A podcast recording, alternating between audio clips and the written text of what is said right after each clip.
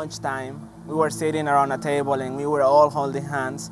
And my father was praying for the lunch that we were about to eat.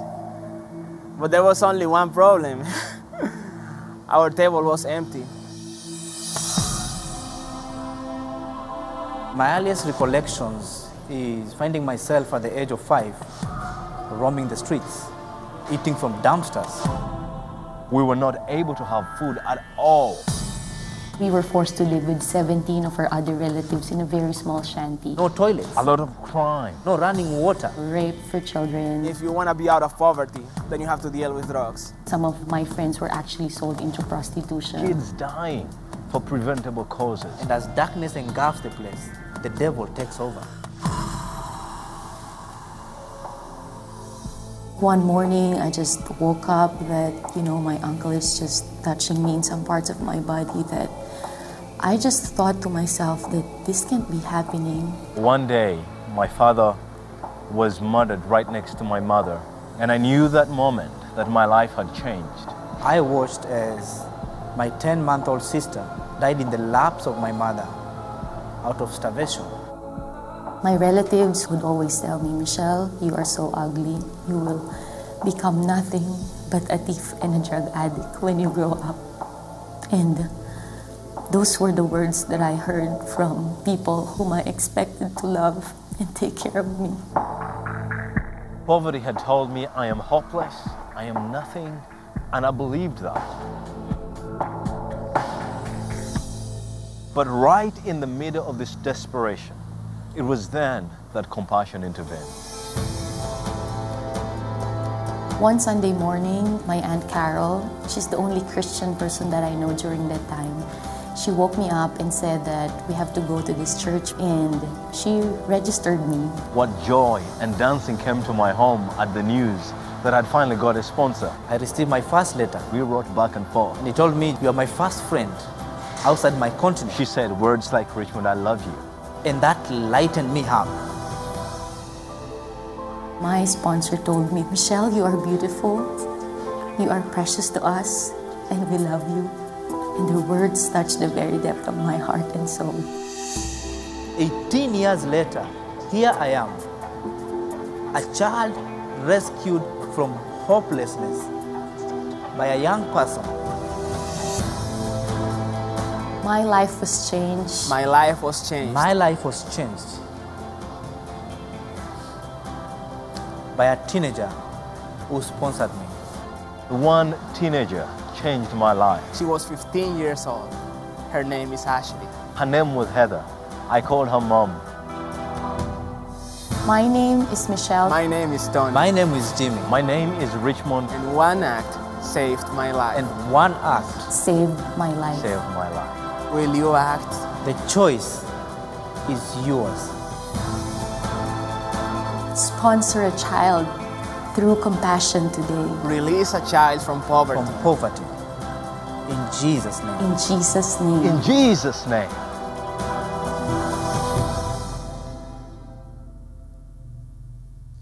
Good morning, Hope Chapel.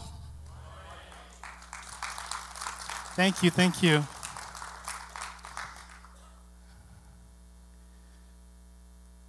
I've watched this video countless times. Every time I go out and speak for compassion, I, I play this video. But every time, every single time that I watch this video, it does something right in here. Because you know why? This is not a made up video. It's the story of my life, it's the story of their lives. What you just watched, what you just saw, is real to them, it was real to me. It's actually happening to people right now as we sit here. And that's why I'm excited to be here this morning. I thank you, Pastor Carl, for having me here. Uh, it's a blessing to be among God's people, people who, who love God and who are willing to listen to God's word and, and willing to, uh, to respond to what God is calling them to do. I've been here since Friday and I had the opportunity uh, to speak Friday night. And yesterday I got to uh, spend time with Mike. He took me around the island. What a beautiful place that you guys live in. I, I enjoy it. I wish I was I had more time to spend here and I wish that my wife was able to come uh, with me this time, but um, what I did yesterday, I took enough pictures to make sure her jealous enough so that she'll want to come. So I'll have to work on that when I when I get home. But uh, it's exciting. I'm excited to be here, and uh, I thank God for the opportunity to be uh, to be with you this morning. Um, as you just saw in this video, one act, just one act, in their case, by a teenager, somebody whose name was Ashley or Heather, changed the course of their lives. And when I think about my story, my life story, there's a story in the Bible that I really relate to. It's the story of the Good Samaritan, the parable of the Good Samaritan. If you have your Bible, you'll find it in the book of Luke, chapter 10, verses 25 all the way down to verse 37. In this passage, the passage starts out by telling us on one occasion, an expert in the law stood up to, to test Jesus. Teacher, he asked, What must I do to inherit eternal life? That's a good question, isn't it? First of all, I mean, it's interesting that this expert in the law decided to test God, to ask questions of God. And I don't blame him because sometimes I do the same thing. I ask God's question. Sometimes I turn and ask God, why me? Why must I do this? Don't you guys don't ask God question? Why must I why, why me? Why can't somebody else do this? Why do you want me to do this? And that's what this guy did. He asked God, he uh, came to Christ and asked him a question. But it's a very important question. It's a question that a lot of people are asking themselves even today. Perhaps some of you sitting here this morning are asking that very same question What must I do to inherit eternal life? What must I do to go to heaven if I were to die today? If you are here and you're still asking that question, let me tell you that the answer to your question is to have a relationship with Jesus Christ. Is to turn your life over to Christ because the Bible tells us that He is the way, the truth, and the life, and no one will get to the Father except to Christ Jesus. And so this man came and asked Jesus this question. And sometimes when we go and ask God questions, He does this same thing. Instead of Jesus giving this man a straightforward answer, Jesus turned him back to the Bible because Jesus says, He asked the question, What must I do to inherit eternal life?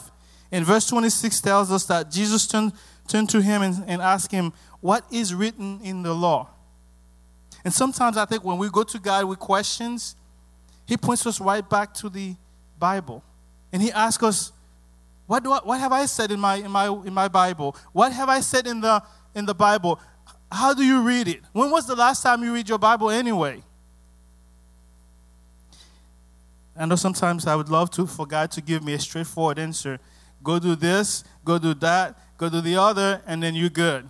But that's not the way God works sometimes. And so this man was about to, f- to figure that out.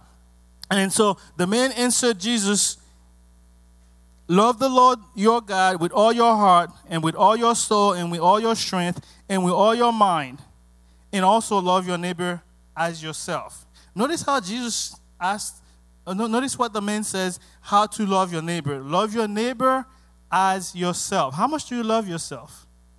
See, God knows how much we love ourselves. God knows that we tend to give ourselves the best that we can find, right?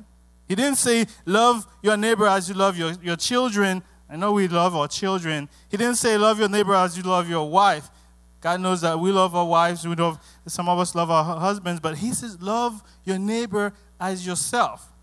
And so this man, the Bible says he wanted to justify himself because there was a crowd following Jesus. So he wanted to look good. And he turned around and asked Jesus another question. And said, So then who's my neighbor? That's a very important question. If God asks us to love our neighbor, it's important that we know who God is asking us to love. And Jesus, again, knowing the heart of this man, like he knows our hearts, he doesn't give him another straight answer. And in this time, he took him down to this parable. Jesus said, A man was going down, verse 30, a man was going down from Jerusalem to Jericho when he fell into the hands of robbers. They stripped him of his clothes, beat him, and went away, leaving him half dead. Now, that's an interesting situation to be in. You got, just got robbed, just got mugged, and you left on the side of the road, helpless, half dead. If you were in that situation, what would be going through your mind? I imagine that this man was laying on the side of the road thinking, God, please send somebody to help me. Please send somebody to rescue me because I can't do anything. I can't do anything to save myself right now. And the Bible continues, it says that a priest happened to be going down the same road. If I was in that situation and I heard a priest coming down, I would be excited because I know that there's no way that this priest is going to walk by and leave me on the side of the road stranded. But the priest, when he got to where the man was, he went to the, to the other side and kept on walking. And the Bible continues, and so too a Levite, when he came to the place where the man was, walked to the other side of the road and kept on walking. That's two people that just went by and completely ignored the fact that there was a man laying on the side of the road, half dead and needed help. And when I read that, sometimes it makes me wonder how many times do I do that? Perhaps it's not to a man who's on the side of the road and half dead and cannot help himself, but perhaps sometimes I do that to my neighbor who is in need, the person that, on, that I find on the bus who's in need of help, and I just ignore them and pretended that that didn't happen. And so, but thank God for a good Samaritan. Thank God for a good Samaritan who didn't do like the other two guys did. But the Bible tells, tells us that, but a Samaritan, as he traveled, came to where the man was. And when he saw him, he took pity on him. In some versions, he said that the man had compassion on him. And what did he do? See, compassion will drive you to do things that some other people would not do. And because the man had compassion on him, he says, verse 34, he went to him and bandaged his wounds, pouring out oil and wine to soothe his wounds. Then he put the man on his own donkey. You know what that means? This man got off his donkey and decided, I'm going to walk the rest of the way. Whether it's one mile, five miles, I'm going to walk. I'm going to put this man on my own donkey. Took him to the inn or to the next to the nearest hotel and took care of him. Now, if I was in that situation, I would have loved to be to have that man walk by and help me out because I couldn't help myself.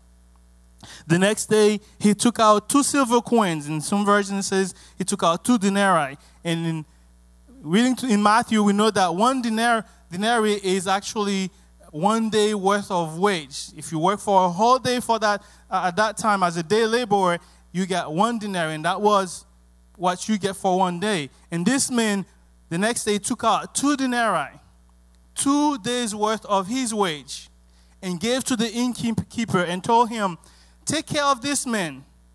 Now, this man was a total stranger to the Good Samaritan.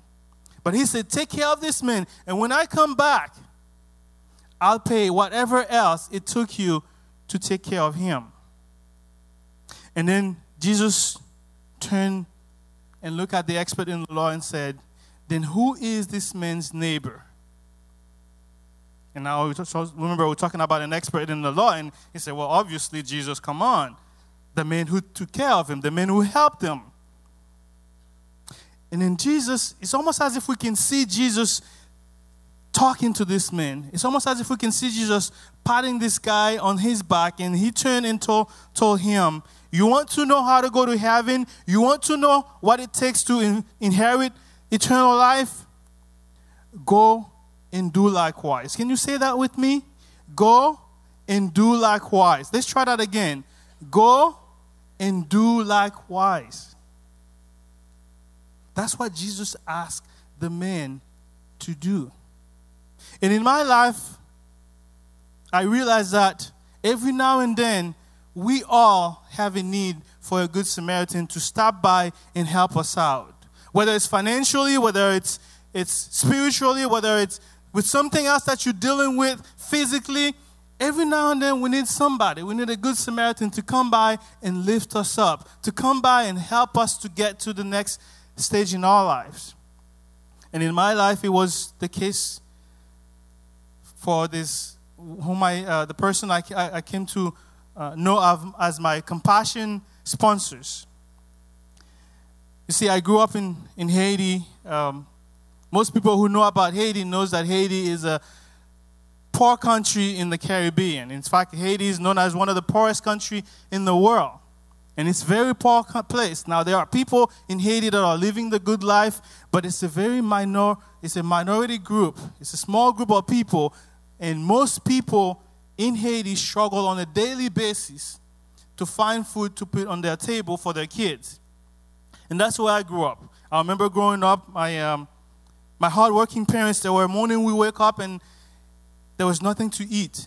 I know that my parents wanted to give us something to eat, but there was just nothing they could find to give us to eat because they just didn't have the money to buy food to feed us. There were times we wanted to go to church and it was just hard to find clothes to go to church because they just didn't have the money. There's one thing that when you grow up in poverty, there's one thing that you learn. It's that education is one of the most reliable vehicles that can pluck you out of the poverty into a better life. And so, growing up in Haiti, um, my parents drilled it down into my head that you want to grow up, you want to be an educated person. You wanted to you, you don't want to spend the rest of your life in this poverty-stricken place. You want to be educated. And so it was normal that I grew up. I wanted to be an educated, educated person. I wanted to be a lawyer. I wanted to be a doctor. I wanted to be an engineer. I wanted to be somebody. I didn't want to spend the rest of my life living in poverty. But there was one problem. When I looked all over the little village that I was living in, there were plenty of kids my age, a little bit older than me or a little bit younger than me, who were not going to school. The problem is not that they didn't want to go to school. Oh no, they would have loved to go to school, but the problem is that their parents just didn't have the 10 or 15 US dollars it would, it would have cost them back then to send them to school for the entire year. And so these kids were roaming the street and not being able to go, go to school. When I realized that as a seven year old, I was terrified. I was terrified at, at, the fact that my parents may never have enough money to send me to school long enough for me to become that educated person that I wanted to be. I was terrified at the fact that I might end up spending the rest of my life living in poverty just because my parents cannot send me to school. Or I was heartbroken until one day. I remember that day as if it was yesterday. I remember the day that I went to school and a group of people came to our school and they pulled a group of us out of the classroom and they took us to the nearby church and they started putting down uh, names on the list. I was excited. I just know that my name was going on the list. I didn't know what that meant, but I knew that my name was going on the list, so I was hoping that something would happen. And then later on, they started taking pictures. Oh, I was more excited now because back then I didn't have the opportunity for my pictures to be taken. So taking a picture was a big event for me. So I was excited my picture was going to be taken. So that's all I knew. And then a few weeks went by, and then my parents got the news that literally changed my life. My parents learned that somebody whom I came to know as the Lutheran ladies decided to sponsor me through compassion. I still didn't know what that meant. But as the, as the weeks and months went by, I realized that what was happening is that that person, the Lutheran lady, somebody in the U- US somewhere, was paying for me to go to school. And all of a sudden, I didn't have to worry about my parents having enough money to send me to school. All of a sudden, all I had to do was do my homework, study hard, pay attention, and my dream of being an educated person was within reach. Oh, I was excited. I was ecstatic beyond, beyond words. I can tell you how much excited I, how excited I was. Because you see, in Haiti, education is not free. If your parents don't have the money to pay for you at the end of the semester, you're gonna go back home. Because private, you go to private school, and then uh, your parents have to show uh, at the end of the semester when it's time for you to take your exams, you have to show that you have paid for that semester. Otherwise, you get sent home. And if that means that your parents cannot come up with the money to pay for you for the rest of the year, that means you, you, you, you, you spend that entire year sitting at home and you can't go back to school. I remember uh, the high school that I attended in in Haiti was um, on a fenced property. You had to go through a gate to get to the to the school. And I remember uh, every no, at the end of every semester, I would come Monday morning and there'll be hundreds of kids in front of the gate. They couldn't go in to take their exam. They were hoping that something would happen, that they would be able to go in and take their exam, but they couldn't. But I would come to that crowd, work my way through the crowd, I would get to the front gate. I would tell the gatekeeper that I am a compassion child. He will check on the list, find my name, and miraculously that gate will open and I'll walk on campus and take my exam. I can't tell you how important, how significant that was for me. And after high school, um, my sponsors actually started sponsoring me from the time I was seven all the way through high school. They literally changed my life. After high school, God uh, opened up, uh, opened the door for my family to move to the states, and I got here. I, my, my, we moved to Miami, and um, uh, because of the foundation that Compassion had given me, I wanted to go immediately to uh, to university. I wanted to to go to med school, but then I realized that I couldn't do that because I didn't have the sponsorship of Compassion anymore, and it would take a lot of money for me to be able to, to attend uh, the university. And also, I later realized that God actually had some other plans for me. You know how sometimes you have your, your life planned out. I want to do this, I'm going to do this, I'm going to do that. And then find out that God has another plan. That was my case. After being in Miami for about a year, God actually rerouted my plan and He sent me to the military. I went to the Air Force and I spent four years in the Air Force. And while in the Air Force, I was literally, it was as if God was walking with me every step of the way. He was preparing me for what was, was to come. After the Air Force, I went back to Miami uh, where my parents were living. I attended the University of Miami. After three years of being in the University of Miami, uh, I was at the point where I was, I was graduating with a bachelor and a master in biomedical engineering. And all of a sudden, I started thinking back to where I grew up in Haiti. I remember that I was this very same kid who years earlier was afraid and terrified at the prospect that he may never be able to go to school long enough to become an educated person. And here I was graduating from a major world university with not only a bachelor, but a master in biomedical engineering. And all that ha- was happening because my sponsor, the Lutheran lady, decided to help me, to give me that foundation. And it was at that time that I started, I had learned enough English, um, and I started thinking about my sponsors, and I started thinking, wait a minute, Lutheran ladies. Ladies, that's a plural word, right? That can't be one person. And then when I reached, reached out to compassion, that's when I found out that I had this, this whole thing wrong the whole time. It was actually not one person, it was actually five women from a Lutheran church in the US who decided to put their money together and literally change my life. How much can God do in your life? How much can God do through you? Five women changed my life. It was around the same time that I started going back to Haiti on mission trips, and then uh, I started going every year, and then I, um, as I was going there, and interacting with the young people there, um, kind of reliving the life that I had left behind years earlier. And God started impressing on my life that I want more from you. I have blessed you. I want more from you. And I, I realized, God, I mean, you, you have tremendously blessed me. Looking at where I was a few years earlier and where I am today, I mean, you have really blessed me. What do you want me to do? And then through prayer, by then I, I had gotten married. My wife and I, we started praying, and um, we realized that God was actually calling us to go back to Haiti, to a small village that I was familiar with, and to help some kids out. I remember I went back to Haiti in 2009 and just to survey the area because I knew the area, I knew the, the poverty that was in the area. See, poverty is the kind of thing that uh, you can watch it on TV, you can watch something like this video that you just watched, uh, you can hear about it, but unless you experience it, you just don't know what it means to be poor. It's like sitting next to someone and they're telling you, I am hungry.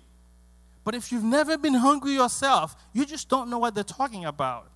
And so I went back and I realized that that place had gotten even worse than when I left it. There were kids all over the place, not going to school, kids all over the place, walking around, their belly extended this, this big, and you know that was not right. You know they were sick. And then I came back and I told my wife, This is what I saw. And we, we, we prayed some more, and then we realized that God was asking us to do something with education. It was obvious because that, that's what God had used to pull me out of uh, poverty. And then we emptied out our, our saving and we went back there. We, uh, we found a piece of land. We uh, bought that piece of land and we started building a school. And God started bringing people to help us. We had people who would go down on mission trips and help us build the school. We built a four, uh, four room building. That's what we could afford. We built a four room building, and, and when, we, uh, when we did that, we, we decided, well, we'll start with kindergarten through second grade. And since it's a new school, we're thinking we'll probably have maybe about 100 kids. I remember going down to Haiti in September 2012 to put the roof on the, on the building because school was about to open in October. And then I got there, there were kids after kids coming to me. Um, Mr. Jean, we, I'm in third grade, I'm in fourth grade, I'm in fifth grade. You guys stop in second grade. My parents cannot send me to school. What can you do for us? And I was telling them, we can't do anything. We have four room. One room is for administrative office, and we that leaves, leaves us with three classroom. There's not much we can do. But by Thursday, I was there for the whole week. By Thursday, there were so many parents and kids. And I'm like, okay, we have to do something. I contact, contacted my uncle who was uh, helping me with the project and asked him, what can I do? He said, Well, the only thing we can do is have a morning session and an afternoon session. That way we can use the building in the morning for some grades and then in the afternoon for the other grades. I'm like, Okay, well, let's, let's do it then. I don't know where the money is going to come from, but I believe that God sent me here. I believe that He's going to provide. And so we decided, okay, we're going to do, instead of first, kindergarten to uh, second grade, we're going to go all the way through fifth grade. So we did, we did that. And then I remember going down uh, October 1st to open the school. The first day we had 67 kids. I'm like, great. 67 the first day. We're shooting for 100. We should be good. The only problem is that by Friday uh, that week, when I called back in Haiti, I had come back, come back here. When I called back in Haiti, they told me that we had 197 kids. I'm like, all of a sudden, we just outgrown the building that we just built. And all of a sudden, we have a big problem on our hands. But it was not a, a bad problem because we were actually having the opportunity to bless kids many of whom would not have been able to go to school. And so, through that, that, that project, God has blessed us over the past few years. Now, uh, instead of a, a, a four room building, now we have a, a, a 10, room, 10 room building that we, we have uh, been building over the past three years. And today, because of what these Lutheran ladies did for me, today over 250 kids have the opportunity to go to school in Haiti free of charge, just like Compassion did for me, only because five women in a Lutheran church maybe heard of a presentation just like I'm doing today, and they decided to put their money together and invest in my life. And today, through their investment, over 250 kids are benefiting from it. How much can God do with what you have? You see, when I think about it, I think of think I think of it this way. Maybe um, these five women were sitting in the in the church on a Sunday morning like this, and maybe Julie was sitting over here, and she heard the presentation, and she felt God move in her heart, and she said, "Man, I want to do something, but I only have ten dollars. You need thirty-eight dollars a month to to change your life, but I only have ten dollars. What can I do?" And she looked back and she saw Maria sitting behind her and she said, Maria, I want to do something. I feel God called me to do something. I only have $10. And Maria said, Well, I feel the same way, but I have $5. He said, Okay, well, that's 15. That's, we're almost halfway there. And then just like that, they found three other women who were willing to give up a bottle of water a day or a couple of uh, cups of uh, Starbucks coffee every month and just like that, they put their money together and literally changed the course of my life. They are my good Samaritan. They came at a moment where I couldn't do anything for myself. They rescued me, they invested in my life, and today, through their investment, a whole town in Haiti is being blessed by it.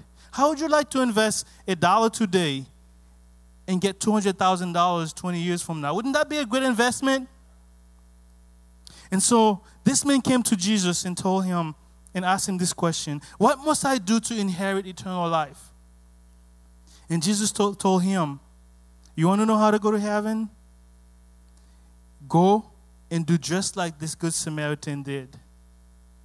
And I think today that God might be asking us to do the same thing. Perhaps it's someone in your neighborhood. Perhaps it's someone uh, down the street from you. Perhaps it's someone in your church who needs help. God is asking us to be a good Samaritan for somebody else. In, in the back table, right back there, uh, behind in the back of the sanctuary, there's a bunch of kids, probably close to 300, 300 of them, who are living in the same situation that you just saw on that video. The same situation, probably even worse, that I just described to you. It takes someone like me, it takes someone like you to make a decision I'm going to partner with Christ through compassion and change your life. And when you do that, at the very least, you're going to change one life. But who knows? Who knows? Maybe through that investment, God will raise somebody like me that He's going to use later on to change maybe 200, 500, and maybe thousands of lives. Today, my school is blessing 250. Next year, we might be at 300.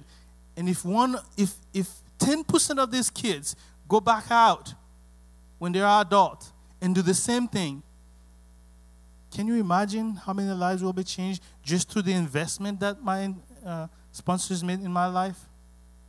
I call it the gift that keeps on giving. That's really what it is. And today, I believe that God is calling us to do the same thing. I know that many of you in this church have already sponsored children, and I thank you for doing that. On behalf of all these lives that you are changing, I thank you for doing that because you are literally rescuing them from poverty. One of the things I like, like about this video is the point where it says that as poverty engulfs the place, the enemy, the devil, takes over. And when you come in, we represent a, a concrete manifestation of the love of Christ for these kids. When they learn that somebody who doesn't know them, somebody who doesn't, doesn't have to care about them, decides to pay for them to go to school, not only for them to get an education, but also to be exposed to the gospel, also to be exposed to the word of God that can change their, the course of their, their eternal destination. That tells them a lot. For some of these kids, you might be the only person that, that ever tell them that God loves you. You might be the only person that ever tells them that you mean something, you're worth something because God created you. Today, you have the opportunity to do that. And I pray that as Jesus asked this man to do, that you too will partner with compassion and you too will go and do likewise. May God bless you. Thank you really quickly, there's a there's a couple questions. Um, I, I, hope that you guys are stirred in your heart to do something. Um, I went on two trips now with Compassion to the Philippines and to Colombia, and um, the, the, the biggest thing that impacted me was the transparency and the integrity of the organization. I told you, there's a lot of people that hit us up for money and want your church to be a part of something. I believe in this one with all my heart. I've seen it from the ground level, from the kids to the volunteers to the workers to the offices in the different countries where they say, You want to look at our finances? Here they all are. Just absolute transparency. Over 80 cents on the dollar that you give goes directly to meeting the needs of that kid, and less than 20% is going to the administration and all that. And the majority of the people that work in compassion are doing it out of the kindness of their own heart. They don't even take money, they're just volunteering in these churches to bless these kids. So, first of all, that's pretty incredible. But here's, here's what the commitment is um, it's $38 a month to sponsor a child. Um, that's that's what it costs to give them uh, education. They go to the the churches. The only way that compassion works is through local churches. So you wonder, like, are they even going to get Jesus? It's absolutely nothing happens in compassion outside of the local church. It all goes through local churches and leadership and and people in the church loving the kids. Um, Thirty-eight dollars will get them gets them some some meals, several meals a week. I think they come in there, they get an education that pays for their schooling, um, they get medical attention, their family. I mean, it's it's holistic healing and taking care of the whole family. The length of the plan, how long is the commitment? Thirty-eight dollars a month. How long do I have to do that? Well, basically, it carries you all the way through high school. Um, and if for any reason you can't carry it, say you, you get a kid that's six years old and you're going $38 a month all the way through high school, what if I lose my job? What if something happens and I can't do it? You don't have to worry like if I stop making payments, that kid's just going to go back to the streets. Compassion ensures that that kid, if you can't continue to make the payments, they're not going to judge you and make fun of you or any of that stuff. They won't be mad. They'll make sure that that kid gets sponsored by someone else and they stay in the system. So um, it's really a good deal. I'm just trying to go through questions really quick for lack of time. Um, uh, John, a question that people might have is Can I pick my own child? Do I have to take one that they have back there, or can I find another kid I have a heart for another country, or a kid certain age, or the same birth date as mine, or same name as my child's my child is? Yes. Can they do that? Absolutely. Uh, Compassion has a very great website. You can go to the Compassion website, and there are usually a lot of kids that are still in the system waiting to be sponsored. So you can select any of these kids, um, and then um, Compassion will send you the information, and you will you can change their lives. That's really cool because, like, with my family, we picked three kids that were the same ages as my kids so that they could each write to them and draw pictures, and it's just kind of like a shared experience. So that was a really good deal. Um, the other thing is, we sponsor heavily. Majority of our, our kids that we sponsor, over 1,100 of them, are from the Philippines. A lot of us have done the Philippines. The reason for that is we're trying as a church to like own a community, to impact one community. Not that I don't appreciate all the sponsorship all around the world, but we're trying to make a difference and an impact in one community. The other thing is this if you sponsor through our, our church, through that same uh, community, we actually send out, Pastor Tom oversees it, a mission team every year from our church where you would get the opportunity to actually go visit the kids that you actually sponsor. They say, I think less than 10% of the kids that are sponsored ever get to meet their sponsors. They may go from kindergarten all the way through high school, receiving your letters and your money and the love, but never get to meet you face to face because it's just impractical for people in the U.S. to travel to all these third world countries and stuff. But in this church, we've tried to make it available so that if you sponsor a kid from the Philippines, we take a trip to the Philippines every year. And even through Compassion, if you ever want to save the money and go visit your kids, they can arrange for that to happen too. Um, that's really neat. Um, I'm trying to think what other things um, we might have is um, would it be okay, John? I, am going to ask you this one. Could someone say, you know what, I already sponsor a kid, or maybe I don't know if I can make that commitment every month.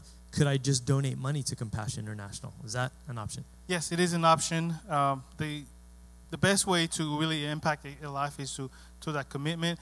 But if you're not able to do that, uh, Compassion has that general fund where if someone starts sponsoring a child and they lose their job and they can't continue to sponsor that child, that general fund is used to to continue to pay for this kid to go to school until they find a new sponsor. So that money goes to that general fund, and it really helps uh, keep these kids uh, off the street and really continue to invest in their future. That's good. That's good. Thank you. Just the different options.